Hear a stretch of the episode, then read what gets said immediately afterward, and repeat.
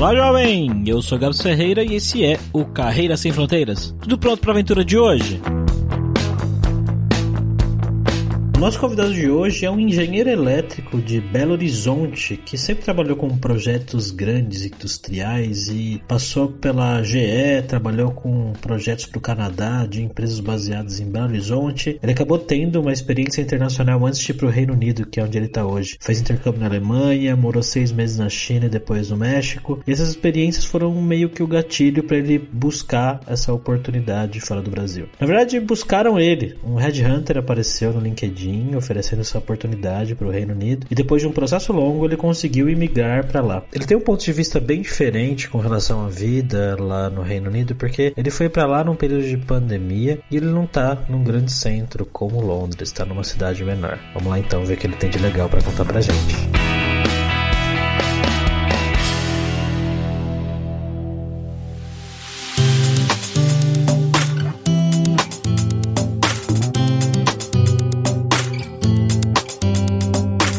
Essa conversa de hoje, como sempre, estamos aqui com o nosso viajante poliglota, Fabrício Carraro. Como é que você está, Fabrício? Tudo ótimo, Gabs. Voltando hoje para a Inglaterra, né? Depois do Brexit, depois de tudo isso, a gente vai bater um papo com o Gustavo. Como é que você tá, cara? Tudo jóia, Fabrício. Tudo jóia, Gabs. Um prazer falar com vocês. Então, bora lá para esse papo.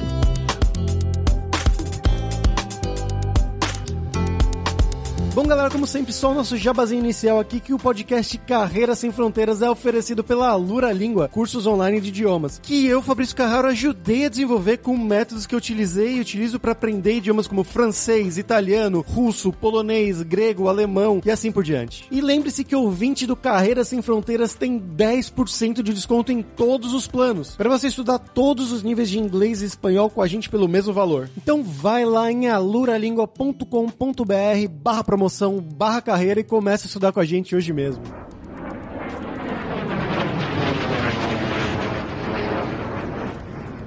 Bom, Gustavo, como sempre, pra gente começar aqui, eu quero que você conte um pouquinho sobre você, né? Então, de onde que você é do Brasil, o que que você estudou, o que que você fez da vida, trabalho, tudo mais, e um passo a passo que te levou até aí na Inglaterra. Eu me formei em engenharia elétrica, eu sou natural de Belo Horizonte, Minas Gerais. Cresci e estudei a minha vida inteira em Belo Horizonte. Trabalhei em algumas empresas multinacionais e daí que veio, né, surgiu a, a vontade de, de morar e trabalhar fora do Brasil. Na verdade, sempre eu tive nessa área de engenharia elétrica? Sempre na área de engenharia elétrica, mais especificamente com projetos industriais. Fiz muitos projetos na área de mineração, alguns projetos na área de óleo e gás e um pouquinho também na área de energia renovável. Trabalhei em empresas multinacionais, trabalhei em empresas de projeto do Canadá, baseado, né, em Belo Horizonte. Trabalhei também na G E, na General Electric, e hoje trabalho na A B B, no Reino Unido. Falando um pouquinho, né, do que me trouxe, né, a vontade de vir morar fora e trabalhar aqui, eu fiz intercâmbio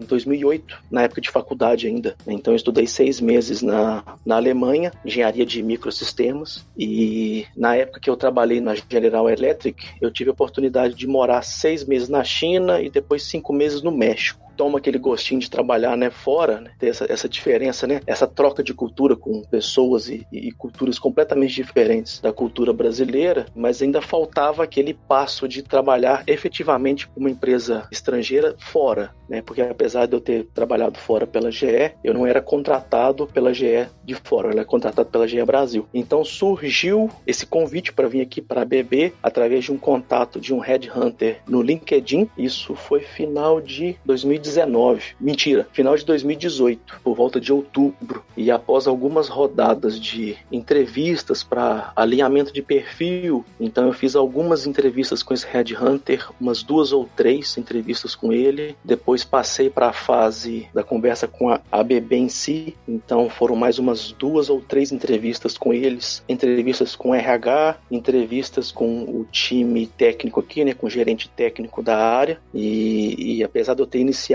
Né, esse processo de entrevista só em outubro de dois mil e dezoito, consegui chegar até a Inglaterra só final de junho de dois mil e dezenove, porque Caramba. Teve todo o processo de obtenção de visto, porque eu não tenho passaporte europeu. Então a A B B, ela patrocinou meu visto, tive que passar por todo o processo de apresentar documento, fazer teste de inglês, porque eles não aceitaram o meu teste de inglês, eu tinha certificado de inglês americano, eles não aceitavam, eu tive que fazer teste de inglês britânico. Era e... o TOEFL, e aí depois o britânico seria o Cambridge, né? O Oxford. Na verdade é o I E L T S. O I E L T S? Ah, entendi, legal. Eu Isso, cheguei a fazer o é. Cambridge na época, mas muitos anos atrás. Mas tem o I E L T S também, verdade. Isso. Eu tinha, na verdade, um certificado da Universidade de Michigan, mas eles não, hum. eles não aceitaram. Então foi assim, foi um processo bem demorado, cheio de dúvidas, porque, assim, cada passo que dava, como estava demorando demais, eu, assim, será que eles vão realmente manter, né, já que está demorando demais para eu chegar? Mas assim, deu tudo certo e eu tô aqui desde meio de dois mil e dezenove. E como é que foi sua chegada aí na Inglaterra, Gustavo? Encontrar lugar para morar, esse período de adaptação, a empresa ajudou você com isso? A empresa ajudou nesse processo de mudança. Na verdade, o flat que eu estou hoje, a empresa, ela alugou para mim por dois meses até que eu encontrasse, né, uma, uma casa definitiva para alugar. Não que esse processo tenha sido fácil, porque várias burocracias que eu nem imaginava que eu ia encontrar, mas a gente toca nesse assunto um pouquinho mais tarde. Sempre foram muito prestativos, porque a empresa aqui, o corpo técnico dela, né, os profissionais, a grande maioria é de fora. Existe, por incrível que pareça, existe uma minoria de, de ingleses. Então, para você ter uma ideia, no meu time, eu sou engenheiro eletricista, no meu time não tem nenhum inglês. São dois indianos, um paquistanês, um egípcio, um sírio, o meu gerente direto é indiano e o gerente de engenharia é argentino. Caramba. Então, todos eles conhecem como é o processo de migrar e toda a dificuldade que tem. Então, eles deram todo o suporte necessário, tanto a parte de alugar casa, que você tem que fazer vários, cumprir vários requisitos de, de verificação de crédito e conversar com a imobiliária e tudo mais. Eles, eles deram um apoio bem grande, né, nessa parte e também na parte de paciência, porque muitas vezes eu tinha que sair no meio do expediente para resolver alguma coisa e, e eles foram bem, bem prestativos, bem atenciosos nessa parte. Além disso, eu aluguei a casa, mas a casa estava vazia, então eu tive que comprar todos os móveis e eu tive eu mesmo que mobiliar a casa aqui, que foi outro desafio, porque tinha que ficar gerenciando entrega e montar os, os, os móveis. Foi um mês assim bem, bem cheio de atividades. Além daquela paulada inicial, né, que você paga aluguel, paga às vezes seguro do aluguel e aí ainda comprar todos os móveis eletrodomésticos deve ser uma pauladinha, né? Nesse ponto, assim, eu tive o apoio da empresa, que quando eu vim para Inglaterra, eles me deram uma quantia de relocation. Uhum. Então eu usei uma parte desse relocation para tanto alugar a casa, pagar o calção que eles pedem e também comprar os móveis. E para que cidade você foi, cara, morar? A cidade se chama Saint Newt. É uma cidade muito pequena, que fica mais ou menos vinte milhas de, de Cambridge. Só tem transporte de ônibus. Então dá mais ou menos uma hora de ônibus e fica uma hora de trem de Londres. Aí a razão de eu ter vindo para essa cidade pequena é porque o escritório da A B B é nessa cidade. A cidade, assim, apesar de ser pequena, é uma cidade com uma estrutura muito boa. Então, aqui tem de tudo. Tem cinema, tem vários supermercados, tem supermercados vinte e quatro horas, que não está funcionando vinte e quatro horas devido às, às restrições do Covid. Restaurantes, vários pubs. Então, assim, apesar de ser uma cidade pequena, ela tem uma estrutura boa e ela é próxima de centros grandes, como Cambridge e até mesmo Londres.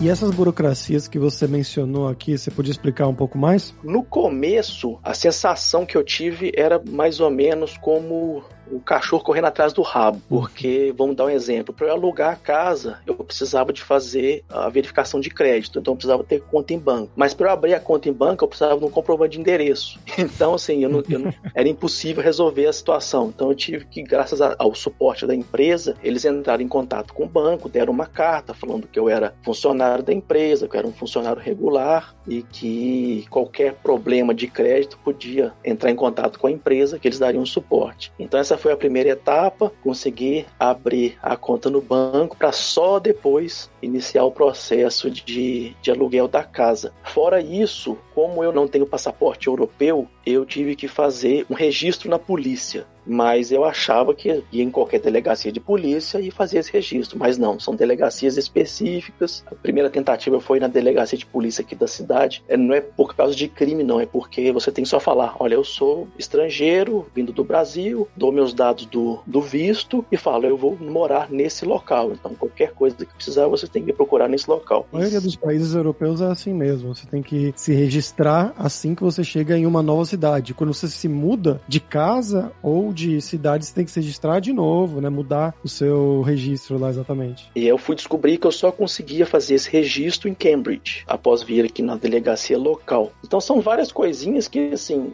você saindo do Brasil, que por mais burocrático que seja, nós temos a noção do que você conhece sempre uma pessoa que já fez, que te dá aquele caminho das pedras, e aqui, se não fosse o suporte da empresa, eu teria passado bem mais dificuldade. Começando a trabalhar na empresa mesmo, como é que foi a adaptação, né? Você falou que você já trabalhou em multinacionais, você já tinha tido a experiência de intercâmbio fora, mas mesmo assim, você achou que a adaptação à empresa mesmo, a dinâmica do trabalho lá no dia a dia foi diferente, foi difícil, ou você tirou de letra? Olha, a adaptação ela foi tranquila muito pelas minhas experiências passadas. Então, como eu já tinha trabalhado em empresas multinacionais que tem mais ou menos o mesmo perfil, vamos supor, a G E e a A B B são concorrentes em vários setores. Então, muito dos negócios são bem relacionáveis. Os processos são relacionáveis, a forma de interagir com clientes, tanto clientes internos quanto clientes externos, equipe de vendas, equipe de gerenciamento de projetos, de planejamento, é bem similar. O que houve de diferença foi muito mais cultural, porque a forma como eu me sentia cobrado no Brasil era completamente diferente daqui. Então, muitas vezes aqui, eu tinha uma mentalidade de vamos começar uma coisa, vamos fazer, a gente tem que fazer rápido, tem que entregar, porque o cliente vai estar na pressão, e aqui eles eram mais cadenciados. Eles, não, se você precisar atrasar, se você tiver uma justificativa técnica plausível, que seja mais forte,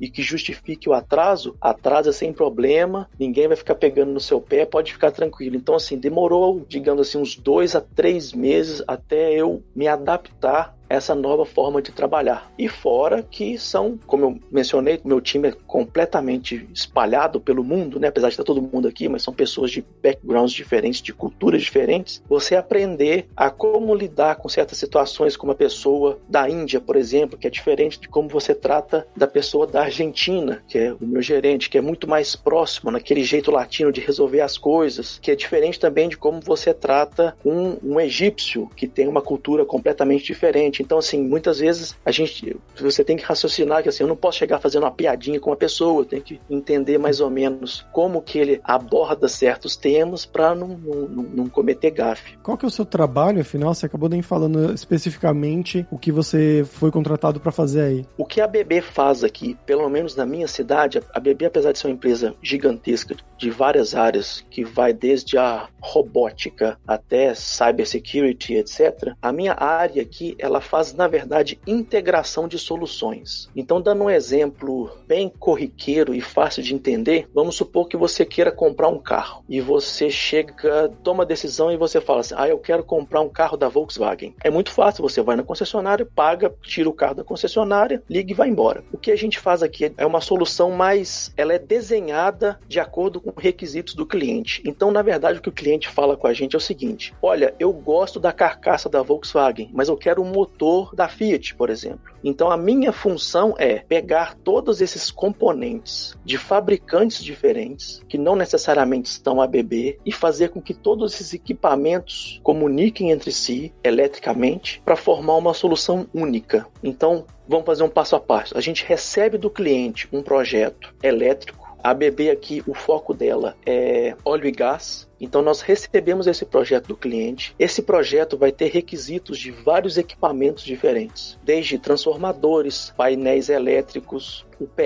S, inversores de frequência, etcétera. Nós pegamos esse projeto e todos os requisitos, encontramos o equipamento que mais se adequa àquela necessidade do cliente e nós compramos esses equipamentos e fazemos a integração da solução. Se essa solução puder ser cem por cento A B B, excelente, a gente fornece a solução da empresa. Mas vamos supor que um concorrente tem um equipamento que se adequa melhor àquele requisito. Então vamos supor, como eu falei, por exemplo, da G E, um painel da G E é mais adequado àquela solução. Nós entramos em contato com a G E, compramos aquele equipamento e fazemos a integração, fazemos aquele equipamento de um concorrente conversar com toda a nossa solução. É mais ou menos isso. Qual que é a vantagem do cara contratar vocês e não a G E nesse caso? Bem, nesse caso, qual que é a vantagem? Você tem um único ponto de contato. Após a instalação, deu um problema num equipamento X. Em vez de ele procurar quem que é o fornecedor desse equipamento e entrar em contato com esse fornecedor ou então deu um problema com o equipamento Y. Ele vai ter que entrar em contato com esse fornecedor, ele vai ter vários contatos. Nesse modelo que a A B B faz, ele tem um único ponto de contato. Qualquer problema, qualquer dúvida, qualquer sugestão, qualquer modificação que ele tenha que fazer em qualquer equipamento, ele vai entrar em contato com a ABB, e a ABB, como dona da solução, ela é responsável por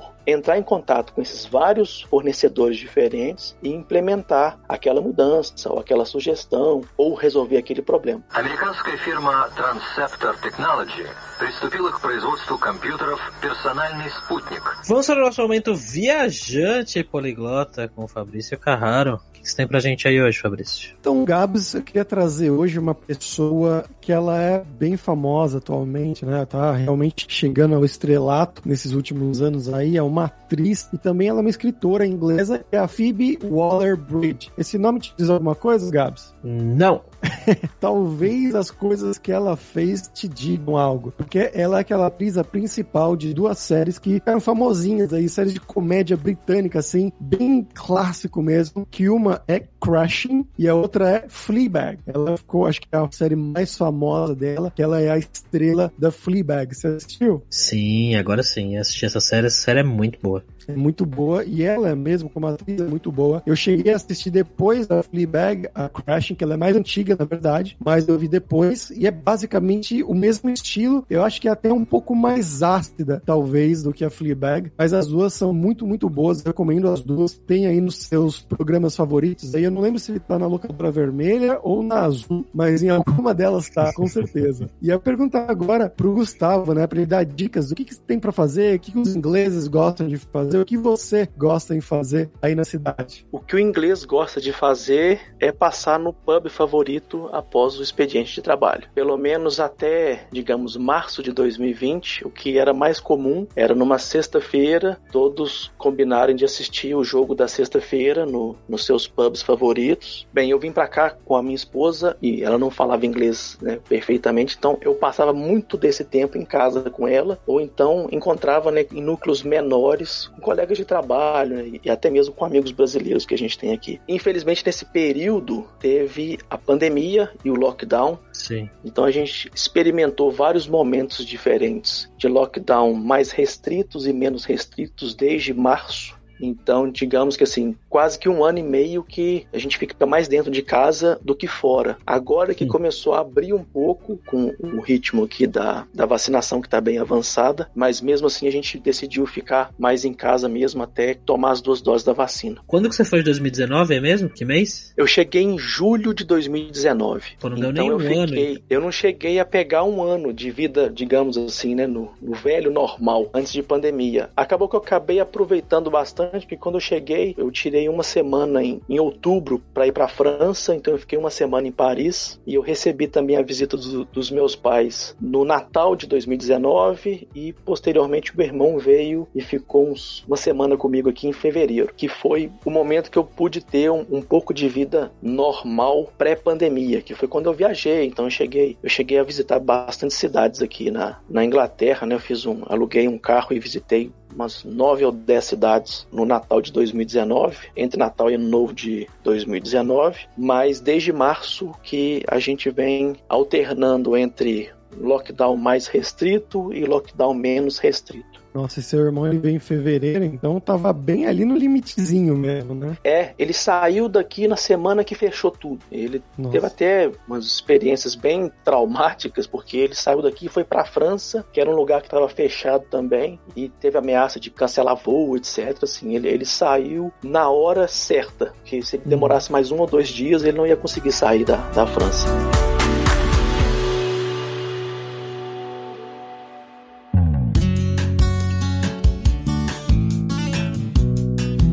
Mas agora você falou, já tá meio que voltando ao normal, né? Sim, tem um, um mês mais ou menos que as coisas têm voltado ao normal. Eles, eles foram abrindo de forma gradativa, vamos falar, até março ali tava um lockdown bem restrito, aí depois eles foram ampliando para você poder encontrar seis pessoas fora de casa, depois abriram para restaurante servir do lado de fora, e aí agora tem umas três ou quatro semanas que já tá bem mais aberto. Agora sim, é vida normal, então você praticamente não precisa usar máscara em lugar nenhum, quer dizer, não é, não é mais mais obrigatório. Você usa se você quiser. Eu tenho usado porque eu não tomei a segunda dose da vacina ainda. Então, até mais como uma, uma medida de, de segurança para mim, eu vou continuar mantendo. E já começou a ver, os, os pubs estão cheios de novo. Nesse final de semana teve uma competição de, de caiaque aqui na cidade. Eu acho que eles estavam fazendo um esquenta para as Olimpíadas. Já tá vida normal já. Aqui, caiaque já é meio que um isolamento social por si só, né? Agora no verão chega a ser triste, que, que o verão é, que é quando as coisas começam a acontecer. No inverno é impossível sair de casa, porque é muito frio e escurece muito cedo. Em dezembro, janeiro, se escurece quatro horas da tarde, já está escuro. E, e esse ano fez bem mais frio do que os anos anteriores, né? Eu, cheguei, eu passei o inverno de dois mil e vinte aqui, que não foi um inverno tão rigoroso. O inverno desse ano foi particularmente rigoroso. Chegou até a nevar, que não é uma coisa muito comum aqui na região.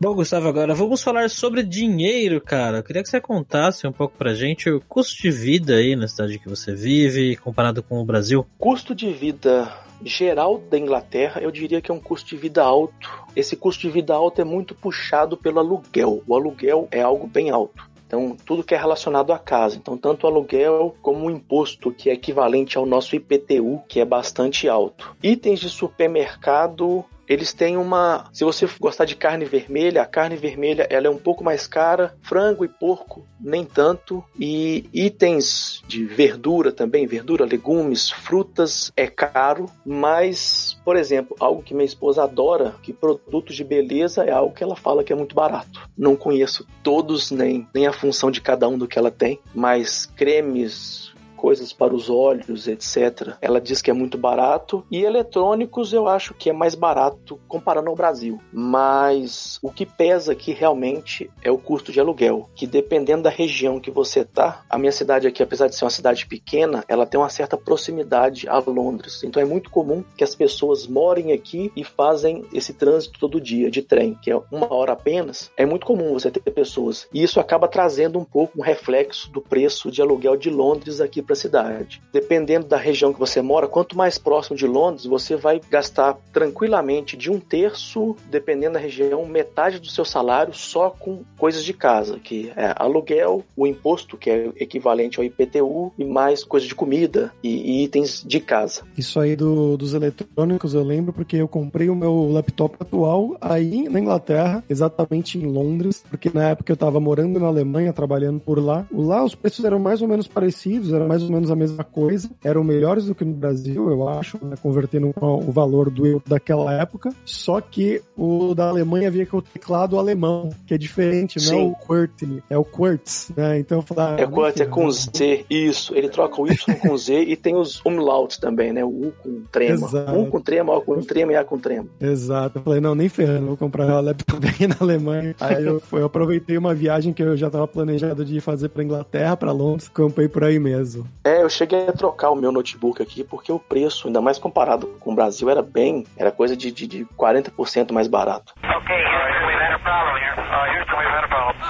Oh, não! Bom, Gustavo, então pra gente terminar aqui, agora é a hora do perrengue, que é quando a gente pede pros nossos convidados contarem histórias engraçadas, gafes, micos, coisas que tem acontecido nesse tempo todo seu aí na Inglaterra. Bem, entre perrengues maiores e perrengues menores, eu vou selecionar um aqui que é um perrengue que eu, eu nunca imaginei que eu ia ter, que foi um perrengue com lixo. Aqui, na maioria dos países da Europa, você separa o seu lixo por categorias. Então, aqui na Inglaterra, você separa o seu lixo entre lixo reciclável, lixo não reciclável e lixo orgânico. E como eu disse anteriormente, eu mobiliei a minha casa inteira aqui. Então, eu fiz a compra de todos os móveis. Você vai imaginar que esses móveis, você monta eles todos. E eles vêm todos em caixa de papelão. Então, após mobiliar a casa, eu tinha uma pilha de mais ou menos um metro e meio de papelão no fundo da minha casa. E eu entrei em contato com a coleta de lixo e perguntei o que, que eu faço com isso, porque a, a lata de lixo não, não comportava todo aquele lixo. Eles chegaram a me explicar que não só você colocar do lado de fora no dia da coleta, que o pessoal vai coletar. Para minha surpresa, eles não coletaram. Eles alegaram que o lixo estava contaminado com algum tipo de lixo não reciclável. Eu tive que trazer de novo o lixo para dentro de casa e eu demorei pelo menos uns três meses para me livrar desse lixo. Toda vez que eu entrava em contato, algumas pessoas falavam que eu tinha que agendar ou então que eu tinha que levar o lixo eu mesmo para o centro de reciclagem, e eu decidi não ter carro aqui. Eu decidi que eu ia fazer tudo a pé, porque é uma cidade pequena, então com vinte minutos você está onde você precisa estar. Mas assim, depois de tanto tempo de tentativa e erro e picotando lixo para colocar dentro da lata de lixo, para ir no, no caminhão. Ai, ah, e um detalhe importante, o caminhão de coleta, ele passa de quinze em quinze dias. Então, o lixo que você gera durante quinze dias já é o suficiente para ocupar ali metade da lata de lixo. Então, o que você conseguia realmente jogar fora daquele lixo acumulado era muito pouco.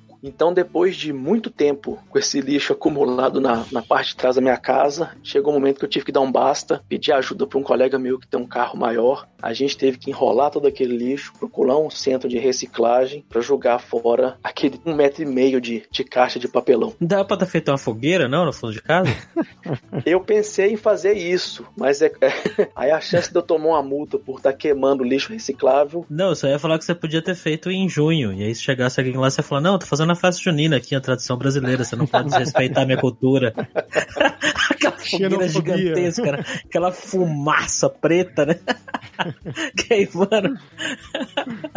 É, mas aqui, aqui eles, essa parte de lixo, eles são muito, muito rigorosos. Então, foi até engraçado que eu cheguei a pensar em coisas alternativas, do tipo assim, ah, eu deixo na rua e vejo o que que dá. Mas aí foi até engraçado que na semana eu li uma notícia de um senhor que tinha colocado um lixo errado na lata errada. E ele recebeu uma multa, assim, de duzentas libras. Caramba. Que é um valor, assim, significativo. Eu falei assim, não, não, é melhor, é melhor fazer dentro da regra mesmo, porque ficar tomando uma multa dessa aí não vai ser legal, não. Tem câmera na lata do lixo? Pelo que eu entendi, tem uma câmera no caminhão. Hum. Então eles se identificam na hora da descarga ali, né? Na hora que o lixo cai, tem o número da casa na frente da lata de lixo. Eles identificam ah, exatamente tá. o que que tá caindo e que casa que é. Então não é uma lata de lixo, assim, geral pra população, é pra você mesmo. Não, cada casa tem as suas três latinhas de lixo, né? A não ser que hum. seja, vamos supor, um condomínio de prédios. Aí, o condomínio, ele tem a área separada pro lixo de todo mundo. Mas é da mesma forma, se alguém colocar o lixo errado no local errado, o condomínio toma multa. Então o condomínio tem que buscar saber quem que foi a pessoa que colocou o lixo errado para transferir a multa para aquela pessoa. Caraca. Bom, o pessoal que vai morar na Inglaterra aí já fica esperto.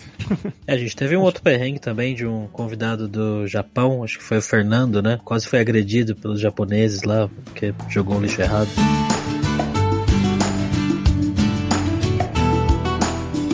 Jogar alguma coisa, Gustavo? Algum site, alguma coisa assim? Bem, na verdade, agradecer a vocês o, o espaço e pela conversa. Se alguém quiser tirar alguma dúvida sobre a Inglaterra, quiser saber mais informações, etcétera, quiser entrar no meu LinkedIn e mandar uma mensagem, né? Eu estou aberto. E, se possível, eu gostaria de divulgar. Eu tenho um canal de YouTube, né? Que se hum. chama Engenharia Detalhada, onde eu falo, eu e meu irmão, na verdade. Nós falamos sobre assuntos de engenharia de uma forma bem simples, de uma forma bem geral, sem entrar muito em detalhes. Então, se alguém quiser saber aí curiosidades e, e informações sobre aspectos gerais de engenharia, entrar lá no, no meu canal do YouTube.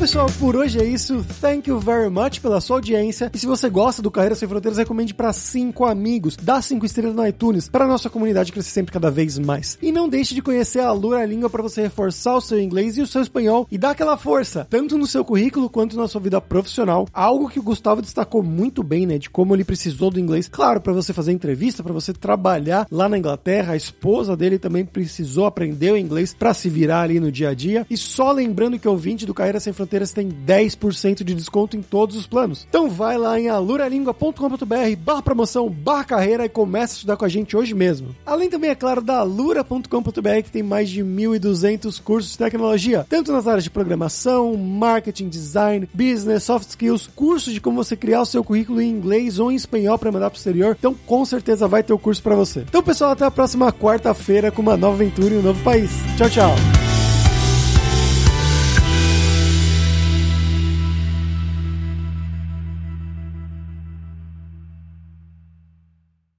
Este podcast foi editado por Radiofobia, podcast e multimídia.